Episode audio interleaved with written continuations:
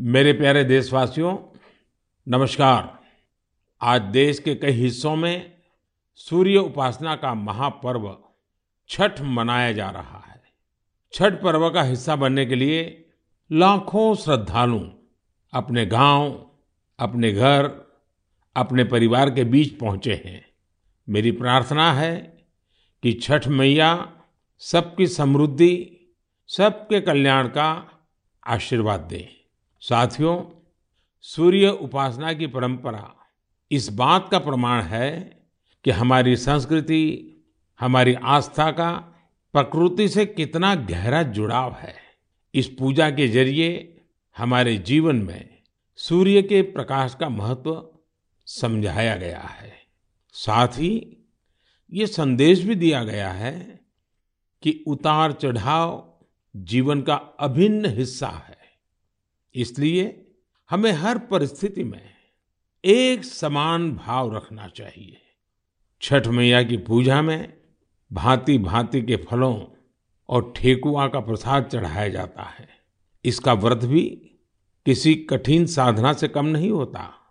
छठ पूजा की एक और खास बात होती है कि इसमें पूजा के लिए जिन वस्तुओं का इस्तेमाल होता है, उसे समाज के विभिन्न लोग मिलकर तैयार करते हैं। इसमें बाँस की बनी टोकरी या सुपली का उपयोग होता है, मिट्टी के दियों का अपना महत्व होता है। इसके ज़रिए चने की पैदावार करने वाले किसान और बतासे बनाने वाले छोटे उद्यमियों का समाज में महत्व स्थापित किया गया है। इनके सहयोग के बिना छठ की पूजा संपन्न ही नहीं हो सकती। छठ का पर्व हमारे जीवन में स्वच्छता के महत्व पर भी ज़ोर देता है। इस पर्व के आने पर सामुदायिक स्तर पर सड़क, नदी, घाट, पानी के विभिन्न स्रोत सबकी सफ़ाई की जाती है। छठ का पर्व एक भारत श्रेष्ठ भारत का भी उदाहरण है। आज बिहार और पूर्वांचल के लोग देश के जिस भी कोने में हैं, वहाँ धूमधाम से छठ का आयोजन हो रहा है। दिल्ली मुंबई समेत महाराष्ट्र के अलग अलग जिलों और गुजरात के कई हिस्सों में छठ का बड़े पैमाने पर आयोजन होने लगा है। मुझे तो याद है, पहले गुजरात में उतनी छठ पूजा नहीं होती थी, लेकिन समय के साथ आज करीब करीब पूरे गुजरात में छठ पूजा के रंग नज़र आने लगे हैं। ये देखकर मुझे भी बहुत खुशी होती है। आजकल हम देखते हैं, विदेशों से भी छठ पूजा की कितनी भव्य तस्वीरें आती हैं। यानी भारत की समृद्ध विरासत, हमारी आस्था, दुनिया के कोने कोने में अपनी पहचान बढ़ा रही है। इस महापर्व में शामिल होने वाले हर आस्थावान को मेरी तरफ़ से बहुत बहुत शुभकामनाएँ। मेरे प्यारे देशवासियों, अभी हमने पवित्र छठ पूजा की बात की, भगवान सूर्य की उपासना की बात की। तो क्यों न सूर्य उपासना के साथ साथ आज हम उनके वरदान की भी चर्चा करें। सूर्य देव का ये वरदान है, सौर ऊर्जा सोलर एनर्जी आज एक ऐसा विषय है जिसमें पूरी दुनिया अपना भविष्य देख रही है। और भारत के लिए तो सूर्यदेव सदियों से उपासना ही नहीं, जीवन पद्धति के भी केंद्र में रह रहे हैं। भारत आज अपने पारंपरिक अनुभवों को आधुनिक विज्ञान से जोड़ रहा है। तभी आज हम सौर ऊर्जा से बिजली बनाने वाले सबसे बड़े देशों में शामिल हो गए हैं। सौर ऊर्जा से कैसे हमारे देश के गरीब और मध्यम वर्ग के जीवन में बदलाव आ रहा है, वो भी अध्ययन का विषय है। तमिलनाडु में, कांचीपुरम में एक किसान है, थीरू के एजिलन। इन्होंने पीएम कुसुम योजना का लाभ लिया और अपने खेत में 10 हॉर्स पावर का सोलर पंप सेट लगवाया। अब उन्हें अपने खेत के लिए बिजली पर कुछ खर्च नहीं करना होता है। खेत में सिंचाई के लिए अब वो सरकार की बिजली सप्लाई पर निर्भर भी नहीं है। वैसे ही राजस्थान के भरतपुर में पीएम कुसुम योजना के एक और लाभार्थी किसान हैं कमलजी मीणा। कमल जी ने खेत में सोलर पंप लगाया, जिससे उनकी लागत कम हो गई है। लागत कम हुई तो आमदनी भी बढ़ गई। कमल जी सोलार बिजली से दूसरे कई छोटे उद्योगों को भी जोड़ रहे हैं। उनके इलाके में लकड़ी का काम है, गाय के गोबर से बनने वाले उत्पाद हैं, इनमें भी सोलर बिजली का इस्तेमाल हो रहा है। वो 10-12 लोगों को रोज़गार भी दे रहे हैं। यानी कुसुम योजना से कमल जी ने जो शुरुआत की, उसकी महक कितने ही लोगों तक पहुँचने लगी है।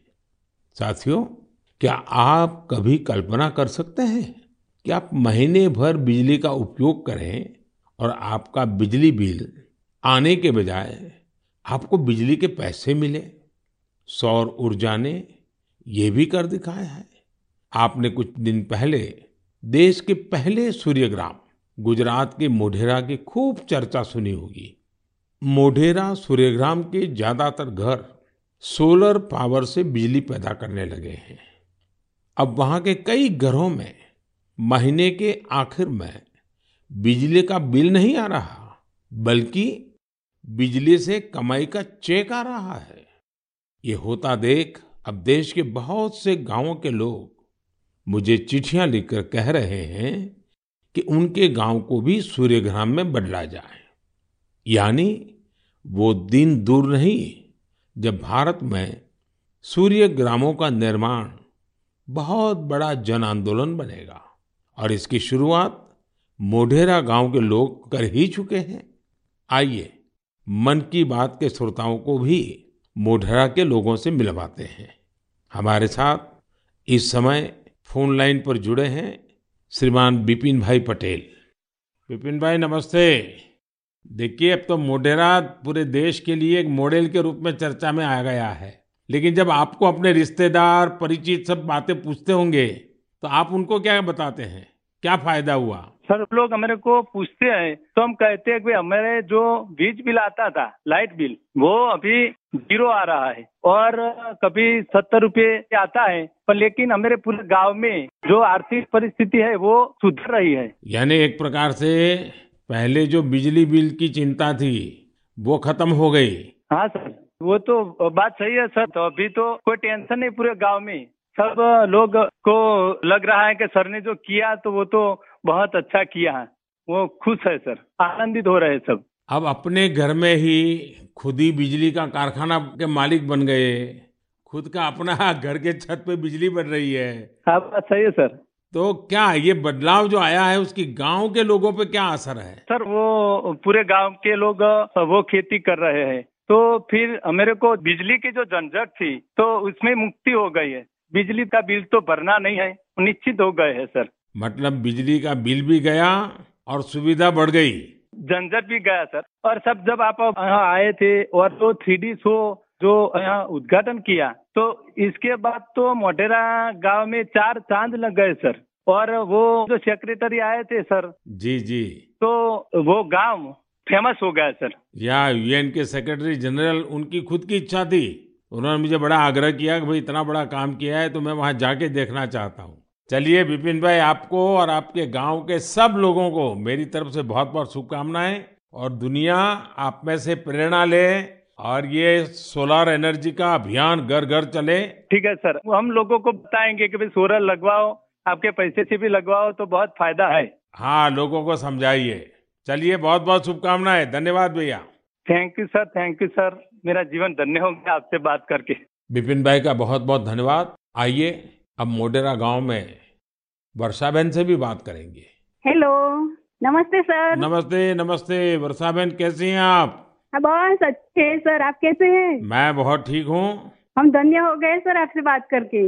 अच्छा वर्षा बहन हाँ। आप मोढेरा में आप तो एक तो फौजी परिवार से हैं। फौजी परिवार से हूँ मैं आर्मी एक्समैन की वाइफ बोल रही हूँ सर तो पहले हिंदुस्तान में कहाँ कहाँ जाने का मौका मिला आपको? मुझे राजस्थान में मिला गांधीनगर में मिला कटरा का जो जम्मू है वहाँ पर मिला मौका साथ में रहने का। बहुत सुविधा वहाँ पर मिल रही थी सर हाँ ये फौज में होने के कारण आप हिंदी भी बढ़िया बोल रही हो। हाँ सीखा है सर मुझे बताइए मोढेरा में जो इतना बड़ा परिवर्तन आया ये सोलर रूफटॉप प्लांट आपने लगवा दिया जो शुरू में लोग कह रहे होंगे, तब तो आपको मन में आया होगा, ये क्या मतलब है, क्या कर रहे हैं, क्या होगा? ऐसे थोड़ी बिजली आती है, सब बातें हैं कि आपके मन में आई होगी। अब क्या अनुभव आ रहा है? इसका फ़ायदा क्या हुआ है? बहुत सर, फ़ायदा तो फ़ायदा ही फ़ायदा हुआ है सर। हमारे गाँव में तो रोज दिवाली मनाई जाती है आपकी वजह से। 24 घंटे हमें बिजली मिल रही है। बिल तो आता ही नहीं है बिल्कुल।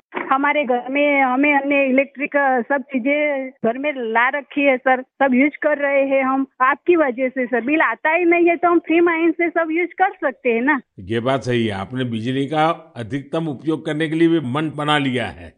बना लिया सर बना लिया। अभी हमें कोई दिक्कत ही नहीं है हम फ्री माइंड से सब जो वॉशिंग मशीन है एसी है सब चला सकते हैं सर। और गाँव के बाकी लोग भी खुश है इसके कारण? बहुत बहुत खुश है सर। अच्छा ये आपके पतिदेव तो वहाँ सूर्य मंदिर में काम करते हैं। तो वहाँ वो जो लाइट शो हुआ इतना बड़ा इवेंट हुआ और अभी दुनिया भर के मेहमान आ रहे हैं। दुनिया भर के फॉरेनर आ सकते हैं और सर आपने वर्ल्ड में प्रसिद्ध कर दिया है हमारे गाँव को। तो आपके पति को अब काम बढ़ गए होगा इतने मेहमान वहाँ मंदिर में देखने के लिए आ रहे हैं। अरे कोई बात नहीं जितना भी काम बढ़े सर कोई बात नहीं इसकी हमें कोई दिक्कत नहीं है हमारे पति को बस आप विकास करते जाओ हमारे गाँव का। अब गाँव का विकास तो हम सबको मिल करके करना है। हाँ हाँ सर हम आपके साथ है। और मैं तो मोढेरा के लोगों का अभिनंदन करूँगा क्योंकि गाँव ने इस योजना को स्वीकार किया और उनको विश्वास हो गया हाँ हम अपने घर में बिजली बना सकते हैं। चौबीस घंटे सर हमारे घर में बिजली आती है और हम बहुत खुश हैं। चलिए मेरी आपको बहुत शुभकामनाएँ हैं जो पैसे बचे हैं इसका बच्चों के भलाई के लिए उपयोग कीजिए। उन पैसों का उपयोग अच्छा हो ताकि आपका जीवन को फ़ायदा हो। मेरी आपको बहुत शुभकामनाएँ हैं। और सब मोटेरा वालों को मेरे नमस्कार। साथियों, वर्षा बहन और बिपिन भाई ने जो बताया है, वो पूरे देश के लिए, गाँवों, शहरों के लिए एक प्रेरणा है। मोढेरा का ये अनुभव पूरे देश में दोहराया जा सकता है। सूर्य की शक्ति अब पैसे भी बचाएगी और आय भी बढ़ाएगी। जम्मू कश्मीर के श्रीनगर से एक साथी हैं, मंजूर अहमद लईवाल कश्मीर में सर्दियों के कारण बिजली का खर्च काफ़ी होता है। इसी कारण मंजूर जी का बिजली का बिल भी चार हज़ार रुपये से ज़्यादा आता था। लेकिन जब से मंजूर जी ने अपने घर पर सोलर रूफटॉप प्लांट लगवाया है, उनका खर्च आधे से भी कम हो गया है। ऐसे ही ओडिशा की एक बेटी, कुन्नी देवरी सौर ऊर्जा को अपने साथ साथ दूसरी महिलाओं के रोज़गार का माध्यम बना रही है। कुन्नी, ओडिशा के केंदुझर ज़िले के करदापाल गाँव में रहती है।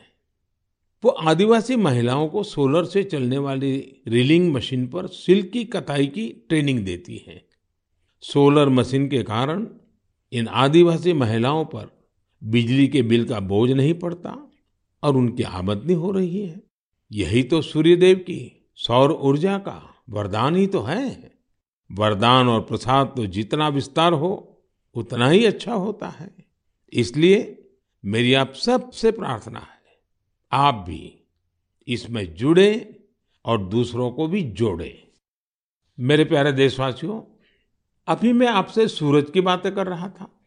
अब मेरा ध्यान स्पेस की तरफ़ जा रहा है। वो इसलिए क्योंकि हमारा देश सोलर सेक्टर के साथ ही स्पेस सेक्टर में भी कमाल कर रहा है।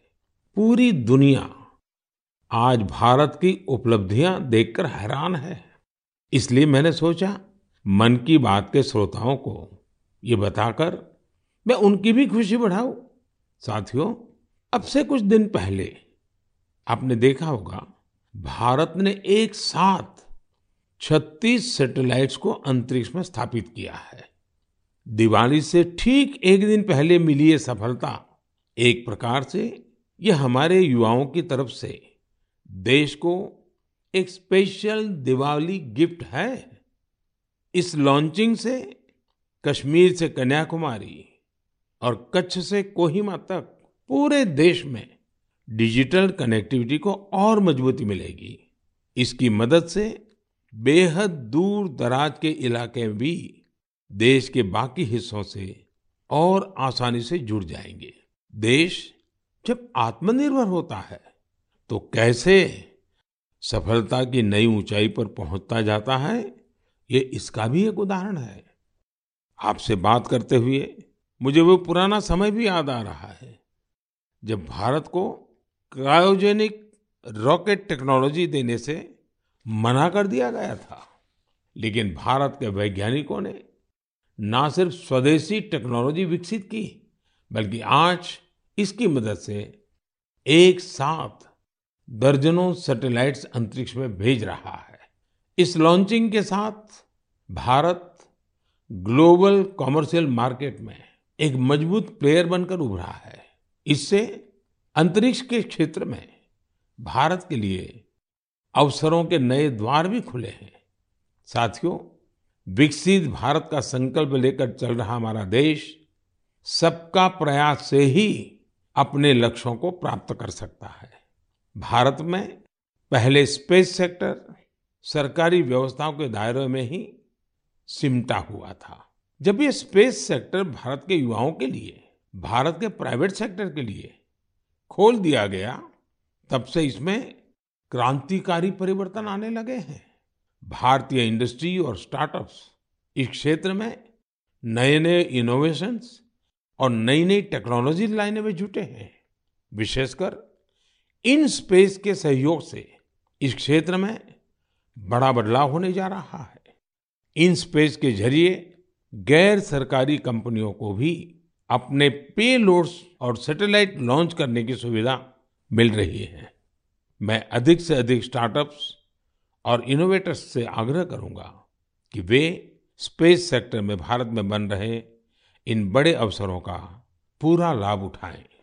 मेरे प्यारे देशवासियों, जब स्टूडेंट्स की बात आए, युवा शक्ति की बात आए, नेतृत्व शक्ति की बात आए तो हमारे मन में घिसी पीटी पुरानी बहुत सारी धारणाएँ घर कर गई है।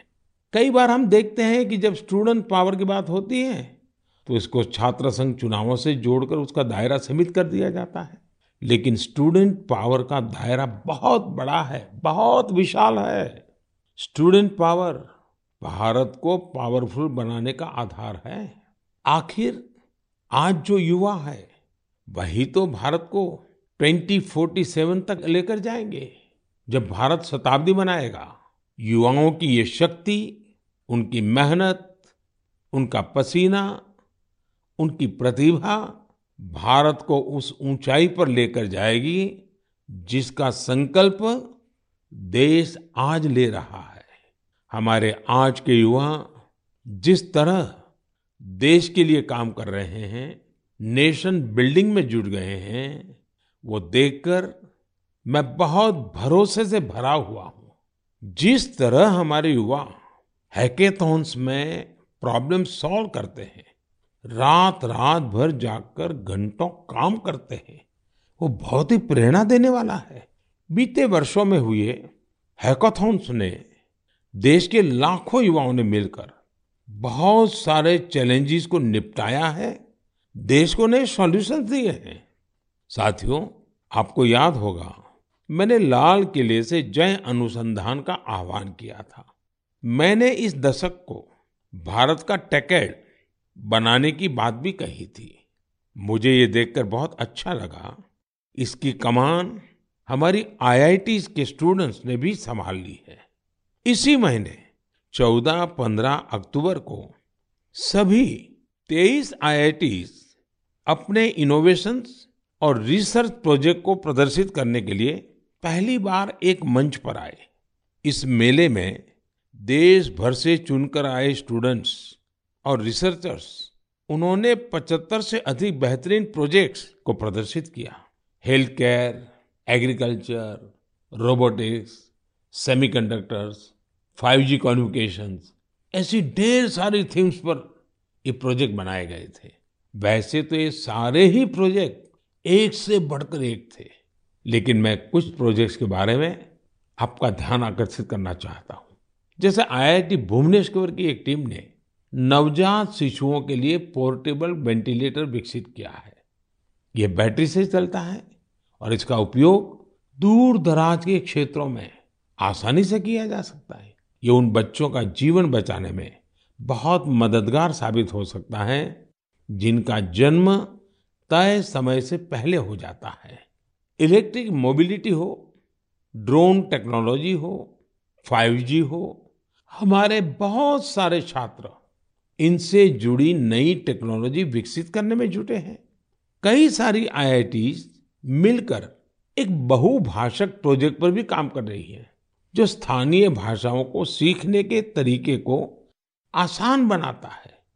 ये प्रोजेक्ट नई राष्ट्रीय शिक्षा नीति को, उन लक्ष्यों को प्राप्ति में भी बहुत मदद करेगा। आपको ये जानकर भी अच्छा लगेगा। कि आईआईटी मद्रास और आईआईटी कानपुर ने भारत के स्वदेशी 5G टेस्ट बेड को तैयार करने में अग्रणी भूमिका निभाई है। निश्चित रूप से यह एक शानदार शुरुआत है। मुझे आशा है कि आने वाले समय में इस तरह के कई और प्रयास देखने को मिलेंगे। मुझे यह भी उम्मीद है कि आईआईटी से प्रेरणा लेकर दूसरे इंस्टीट्यूशंस भी अनुसंधान एवं विकास से जुड़ी अपनी एक्टिविटीज़ में तेज़ी लाएँगे। मेरे प्यारे देशवासियों, पर्यावरण के प्रति संवेदनशीलता हमारे समाज के कण कण में समाहित है और इसे हम अपने चारों ओर महसूस कर सकते हैं। देश में ऐसे लोगों की कमी नहीं जो पर्यावरण की रक्षा के लिए अपना जीवन खपा देते हैं।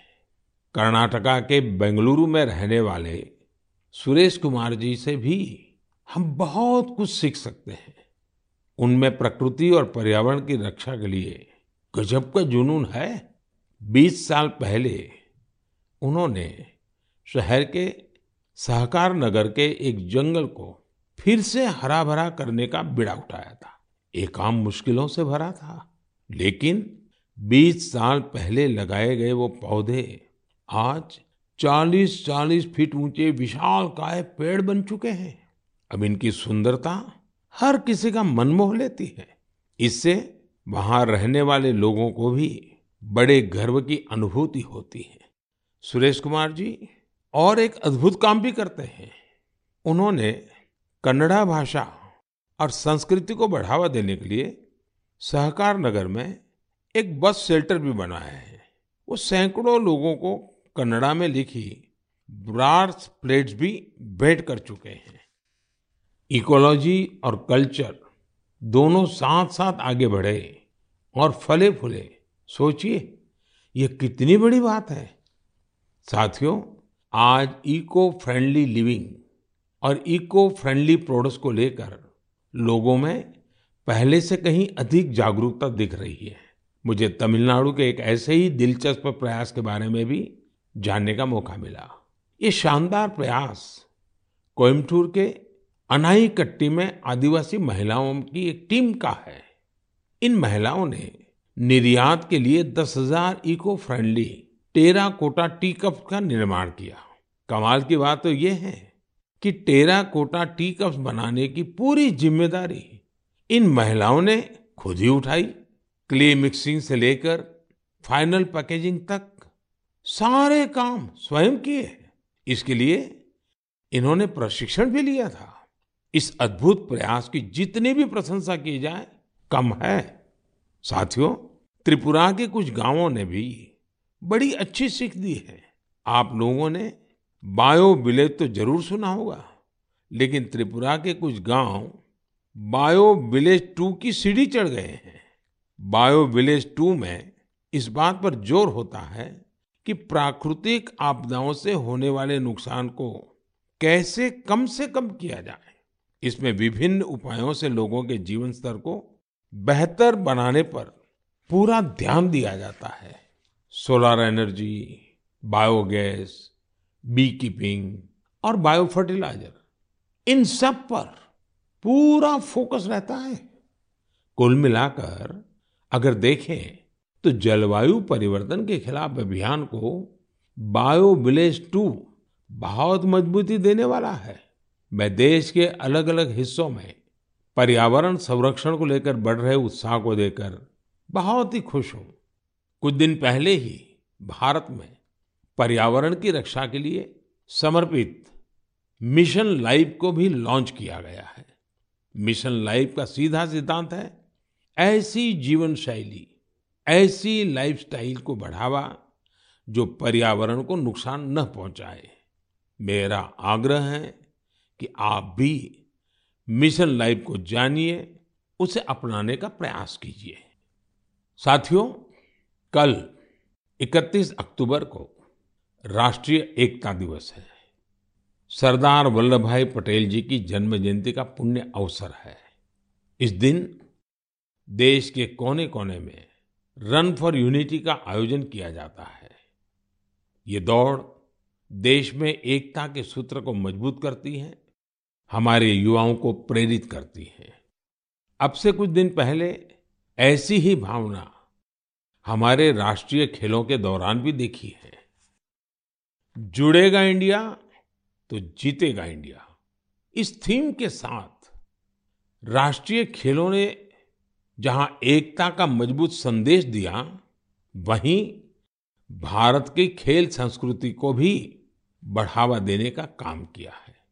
आपको ये जानकर खुशी होगी कि हम भारत में राष्ट्रीय खेलों का अब तक का सबसे बड़ा आयोजन था।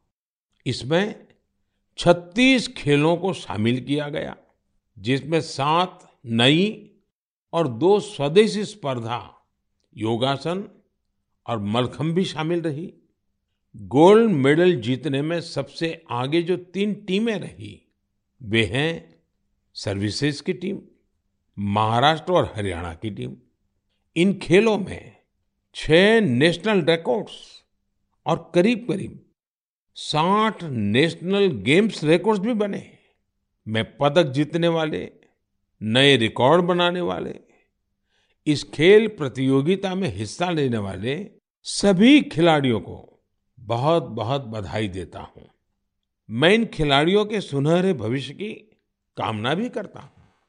साथियों, मैं उन सभी लोगों की भी हृदय से प्रशंसा करना चाहता हूँ, जिन्होंने गुजरात में हुए राष्ट्रीय खेलों के सफल आयोजन में अपना योगदान दिया। आपने देखा है कि गुजरात में तो राष्ट्रीय खेल नवरात्रि के दौरान हुए। इन खेलों के आयोजन से पहले एक बार तो मेरे मन में भी आया कि इस समय तो पूरा गुजरात इन उत्सवों में जुटा होता है तो लोग इन खेलों का आनंद कैसे ले पाएँगे?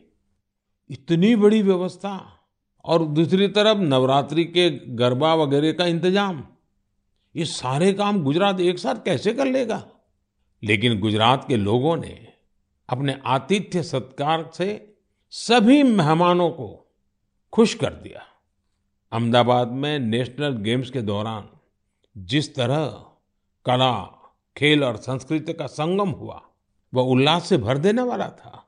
खिलाड़ी भी दिन में जहाँ खेल में हिस्सा लेते थे, वही शाम को वे गरबा और डांडिया के रंग में डूब जाते थे।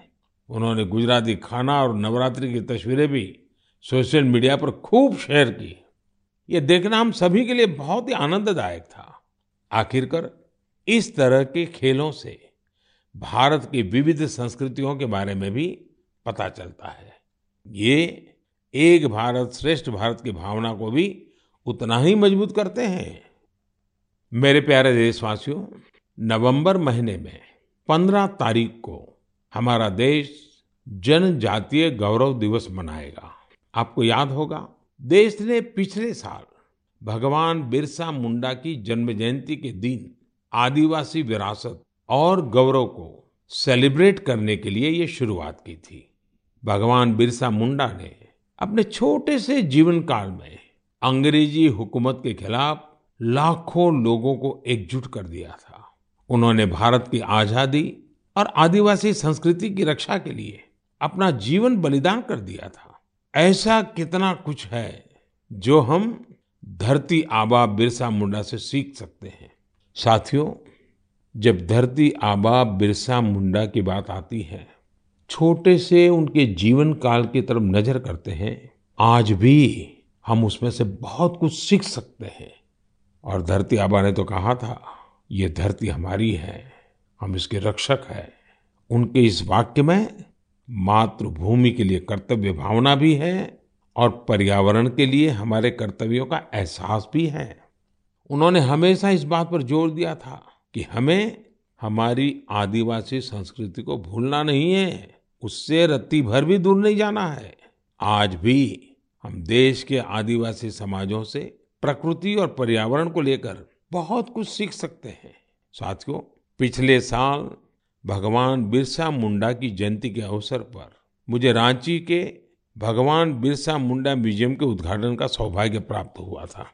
मैं युवाओं से आग्रह करना चाहूँगा कि उन्हें जब भी समय मिले, वे इसे देखने ज़रूर जाएँ। मैं आपको ये भी बताना चाहता हूँ कि एक नवंबर, यानी परसों, मैं गुजरात, राजस्थान के बॉर्डर पर मौजूदा मानगढ़ में रहूँगा। भारत के स्वतंत्रता संग्राम और हमारी समृद्ध आदिवासी विरासत में मानगढ़ का बहुत ही विशिष्ट स्थान रहा है। यहाँ पर नवंबर 1913 में एक भयानक नरसंहार हुआ था, जिसमें अंग्रेज़ों ने स्थानीय आदिवासियों की निर्ममता पूर्वक हत्या कर दी थी। बताया जाता है कि इस नरसंहार में एक हज़ार से अधिक आदिवासियों को अपनी जान गंवानी पड़ी थी। इस जनजातीय आंदोलन का नेतृत्व गोविंद गुरु जी ने किया था, जिनका जीवन हर किसी को प्रेरित करने वाला है।